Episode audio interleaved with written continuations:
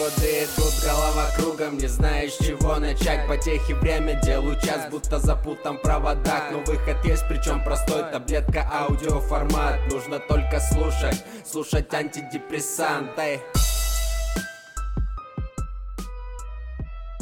Это аудиотаблетка антидепрессант. В этом сезоне вы погрузитесь в мир телесно-ориентированной психотерапии, биоэнергетического анализа и, конечно же, эмоций. Как их проживать, как работать с депрессией, что такое психологические защиты и телесные блоки. С вами Сабина Алиева. Подписывайтесь на мой подкаст. Сегодня мы поговорим о том, почему так тяжело плакать или кричать. Э, кому-то легко плакать, кому-то легко кричать, кому-то тяжело.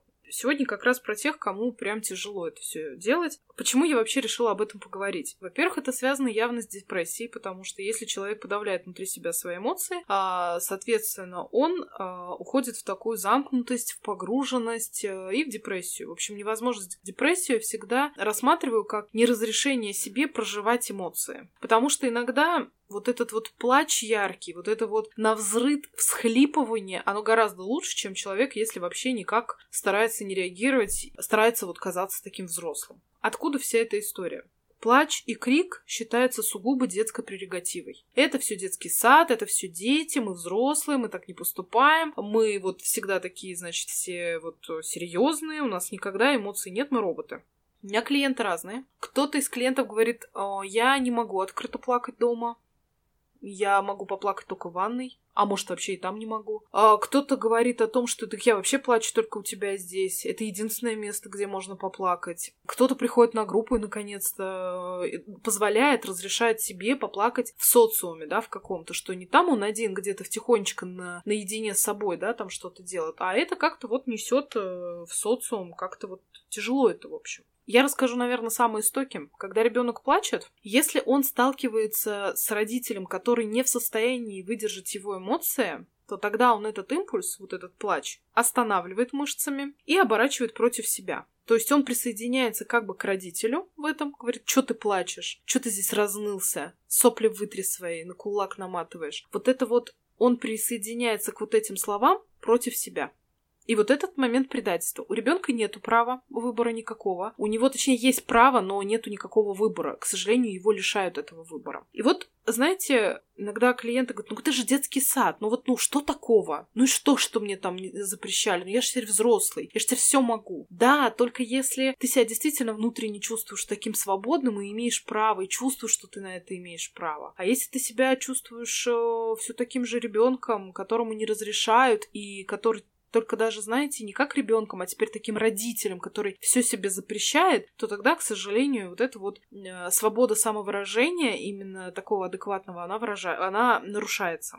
Ребенок плачет, допустим, видит гневный взгляд родителя. То есть здесь даже хватает взгляда. Здесь не обязательно на ребенка орать, унижать его. Здесь действительно достаточно взгляда. И если этот взгляд перманентный, недовольный, то тогда ребенок со временем привыкает не плакать, он как бы привыкает подавлять свой плач. Как он это делает? С помощью каких частей тела? Это, естественно, живот. Живот уходит напряжение. А, это диафрагма вся, которая перестает участвовать в каком-либо дыхании. То есть как человек вообще может не плакать? Он пытается сдержать дыхание, потому что как только он это дыхание углубляет, начинаются вот эти вот всхлипывания, вот эти вот вздохи, что ужасно стыдно обычно, да, допускать, потому что даже э, мои клиенты у меня в кабинете или на группе, они вот стесняются этого, они, то есть они как бы плачут, сделают глубокий вдох, поплакали, выдохнули, сделали глубокий вдох, поплакали, выдохнули. А если именно дышать свободно и при этом плакать, то тогда это будет обычно со звуком, с хлипами, с тонами, с криками, возможно, со словами какими-то. Вот ребенок когда он еще маленький, он же все это делает. Вы же явно это видели, да, замечали, наверное, за какими-то детьми, когда они плачут, они же на взрыт, они же там со звуком, со всхлипыванием, там сопельки у них текут по подбородку, там слезы там текут, все это отлично. Они колотят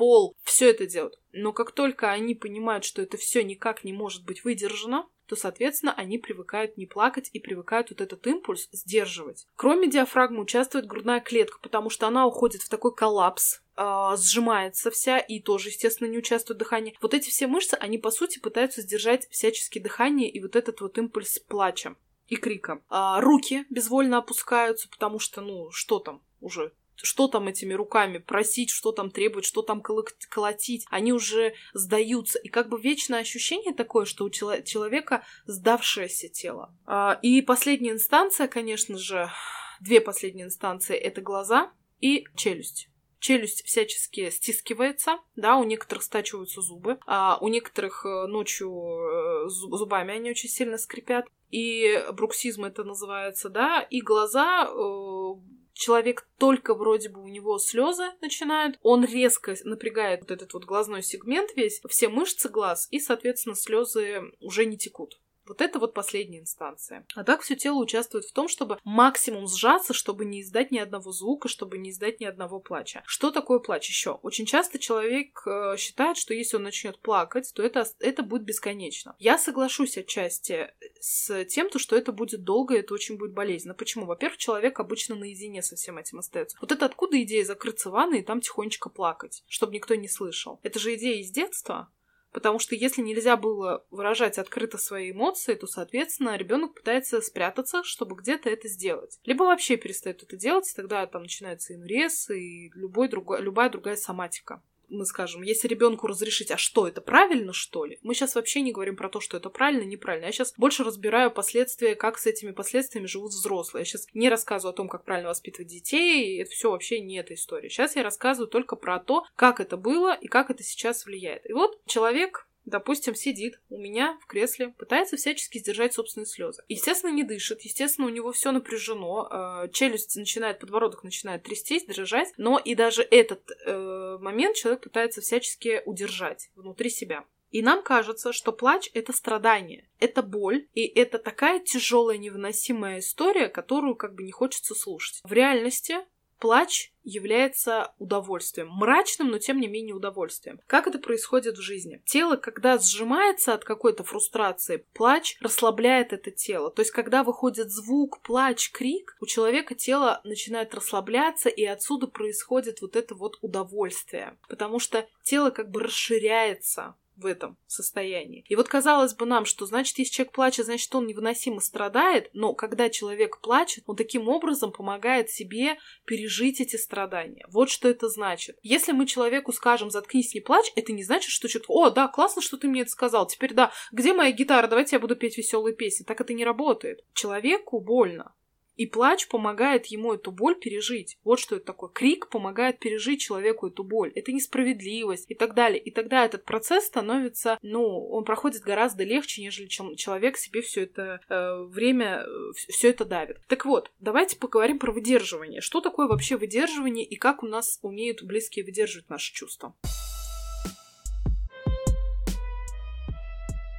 Чаще всего это выглядит так. Так, все, успокойся, хватит плакать. Или так, все, давай, давай, успокаивайся. Этот э, слезы вытри, голову наверх и все, вперед с песней. Не смотри это, посмотри что-то другое, отвлекись. Что это такое? Создай себе какое-то позитивное настроение. Надо улыбаться, что вообще плакать. То есть идет всяческое обесценивание, и со стороны это выглядит так, как будто человек пытается заткнуть. Вроде бы он поддержит. Или говорит, да ладно, что ты ноешь, все будет классно, все круто. И, и это называется, что человек его реальность отвергает, отрицает или обесценивает его, да, эмоцию. Человек плачет. Что казалось бы, сложного, как побыть в этом. А тут вот что происходит. Когда другой человек плачет, э, люди себя чувствуют иногда беспомощными близкие. Иногда они, э, в принципе, не знают, как это. У них самих такого не было, и они не знают. А с другой стороны, еще э, это когда человеку кажется, что надо немедленно это все дело быстренько прекратить. Когда контакта с собой нет, когда человек сам не в контакте со своим плачем и криком, он не знает, что делать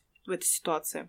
И он старается как-то подбодрить, как-то вот заткнуть плачущего. В реальности а, выдерживание чувств — это когда просто человек находится рядом, и, возможно, он ему говорит, чем я тебе сейчас могу помочь, что мне сейчас, что бы ты хотел, чтобы я сейчас сделал. И другой человек хорошо бы, если бы ответил, мне ничего не нужно, или просто посиди со мной рядом, или просто давай обнимемся, или просто, э, не знаю, поговори со мной об этом. То есть разные есть способы, и человек плачущий, он, в принципе, если достаточно близкие доверительные отношения, то и если хороший контакт с собой, человек скажет, что нужно сделать в этой ситуации. Мои клиенты очень часто удивляются, как это, например, выдерживать эмоции. Допустим, они начинают плакать, и они от меня ждут, что я начну их сейчас успокаивать, убеждать, переубеждать, пытаться отрицать их реальность, говорить, да ты все неправильно чувствуешь, все по-другому надо там. Но когда они сталкиваются с тем, то, что, в принципе, я просто сижу рядом и просто ничего не делаю, и просто вот нахожусь, максимум говорю, «А, дыши глубоко, ты имеешь право плакать, тебе можно, все отлично, я здесь, никуда не ухожу. Или на группе, когда, например, такой, знаете, бывает процесс очень сложный, я вижу, например, ну, мы делаем какие-то телесные процессы, я вижу, как в этом телесном процессе человек вот держится из последних сил, вот прям терпит свои слезы. И достаточно мне прикоснуться руками, допустим, к его э, спине, там, между лопаток, чтобы человек начинает чуть-чуть позволяет себе плакать. Вот это вот маленькое прикосновение, это не сверхъестественное что-то, это маленькое прикосновение, человек начинает плакать. Дальше, если я скажу еще можно, можно плакать, все, там начинается вот это вот всхлипывание, вот эти вот крики, вот этот вот навзрыв. И еще ни один человек, я вам скажу так, бесконечно не плакал. Как только человек вот эту поддержку получает, что да, ты имеешь право, а ведь я их еще и фрустрирую, потому что когда я даю им этот групповой процесс и, ну, ставлю их, по сути, в какие-то неудобные позы, э, предлагаем какие-то упражнения очень тяжелые. Я эти, таким образом их фрустрирую. И дальше, когда я после этой фрустрации даю поддержку, беру на себя ответственность, что да, конечно, это я, это я тебе сейчас сделала больно, естественно. Все так, все правильно ты чувствуешь. Вот это очень здорово помогает человеку опереться в этот момент, на себя опереться и понять, что да, я не с ума сошел, все правильно, что я плачу, все отлично. И вот тогда приходит вот это успокоение. Когда, во-первых, а, можно выразить свои чувства открыто, б, когда можно... Это взрослым. Я сейчас про детей не говорю, я имею в виду, что если вы решите своим детям выразить свои чувства, это будет для них... Они не будут готовы к этому. То есть не нужно как бы вот бросаться из крайности в крайность. Я сейчас говорю про отношения взрослый-взрослый. Это когда человек имеет право просто побыть собой. И вы никуда от него не уходите, вы никуда не торопитесь. Вы просто рядом сидите, наблюдаете, помогаете ему. Там, я не знаю, хочет он воды, дайте ему воды. Хочет он объять, обнять его. Вот это и есть поддержка. Все, не надо ничего там сверхъестественного выдумывать, говорить что-то. Максимум можно накрась спросить. Вот когда вот этого вот выдерживания нету эмоций, когда человек рядом тревожится сам, вы плачете, вы хотите покричать, а рядом человек, который тревожится, вы начинаете тревожиться за него. Вы думаете, как же я сейчас заплачу? Он начнет суетиться, тревожиться, и таким образом этот человек перетягивает с вас одеяло на себя. Фокус не тебе плохо, а мне будет еще хуже, если ты заплачешь. Часто же нам говорят о том, что я за тебя так переживаю, я за тебя так переживаю. И вот это вот это двоякое, тоже двойное такое послание на тему, знаешь, я за тебя переживаю, поэтому попереживай-ка ты за меня. То есть это очень часто вот это такое, знаете, стыд вызывает вот это вот слово, что я за тебя переживаю. Типа, ты мне приносишь несчастье, ты мне делаешь дискомфорт, ты можешь не плакать. И это все иногда открыто говорится, иногда это очень все так вот завуалировано. А другой вроде говорит, я за тебя переживаю, он вроде бы хочет донести, как мне за тебя больно, как, мне, как я тебя понимаю, как я тебя хочу поддержать. Вот вместо этого он говорит, я за тебя переживаю. Это что, что это я за тебя переживаю? И чё? Я даже за тебя вот там, не знаю, там, не сплю за тебя, там вот, например. Мне так плохо за тебя. Но это вот перетягивание. То есть, когда человек начинает, ну, тоже вот вставать вот в эту вот тему, и он себя ведет не как взрослый рядом, а как ребенок, который, ой, мне еще хуже, чем тебе. Ну, это представьте себе ситуацию. Вы приходите к психологу, начинаете плакать. Психолог начинает плакать громче вас, и, ну, он говорит, блин, я за тебя так переживаю, капец. Вы себе представьте, что вообще, как, как там вообще можно дальше что-то с ним обсуждать, если он вообще, ну, нестабилен в этом? Что он не может выдержать, получается, ваших слез. Естественно, замыкаетесь, естественно, вы отдаляетесь от такого человека. Что с ним вообще обсуждать-то? Поэтому вот это вот умение выдерживать чужие чувства, это, это очень такой хороший навык зрелости именно зрелости. Когда человек просто говорит, да, я тебя понимаю, это так больно. Я очень тебя понимаю. И вот это, кстати, знаете, тоже история. Ой, меня начнут жалеть. Если я сейчас заплачу, меня начнут жалеть. Но если это жалость, знаете, с таким вот высокомерием, с каким-то, типа, блин, мне тебя так жалко, ты такая несчастная, капец. Это же приосанивание за счет другого когда один момент, когда, блин, я тебя очень сочувствую, я тебя очень понимаю, это на самом деле очень болезненно. У меня не было никогда такой ситуации, но я себе даже представить не могу, как это больно. Или у меня была такая ситуация, и я представляю, как тебе больно. Я рядом, я поддержу тебя. Вместо этого человек говорит, блин, мне тебя так жалко. Ты такая убогая. Конечно, человек начинает испытывать стыд, и он, естественно, начинает себя критиковать. Боже, да зачем я сейчас заплакал? Это вопрос именно доверия. Вопрос доверия, выражения своих эмоций, своих чувств.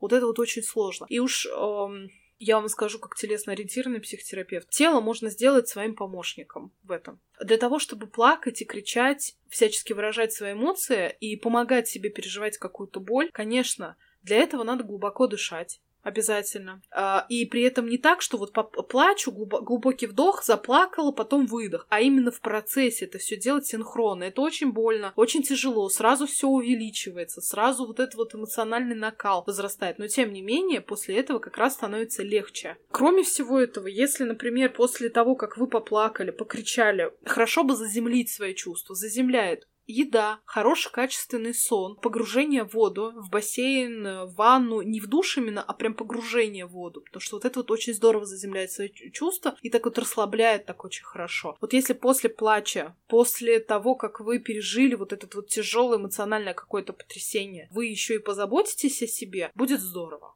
Это будет прям отлично, великолепно. Круто, если вы научитесь плакать при ком-то, при ком-то взрослом, при близком человеке. Может, это терапевт, может быть, это на группе, может быть, это при ваших сестрах или братьях, может быть, это при ваших родителях. Пожалуйста, как угодно. Очень часто мои клиенты говорят, что я вот плачу и доставляю дискомфорт своим близким, потому что вот мой муж или там моя мама, они начинают сразу говорить о том, что я вот невыносимая. Вот это вот слово «я невыносимая», вот эта фраза, точнее, «я невыносимая», я не могу быть удобной, я, меня, меня тяжело выдержать, у меня тяжелый характер, я проблемная. Это тоже истоки про самокритику, это то, что обычно, скорее всего, вам говорили. Так или иначе, я каждому желаю выплакать свое озеро слез, потому что у многих оно накоплено. И выкричить, если есть такое слово. Я буду рада любой обратной связи в моем инстаграм, напоминаю, Алиева, нижнее подчеркивание, Себи, пишите в директ, а, что вы думаете, что чувствуете. А также будет здорово, если вы поделитесь этим выпуском в своих соцсетях, а, чтобы как можно больше людей узнало о возможных причинах угнетенного состояния. До среды.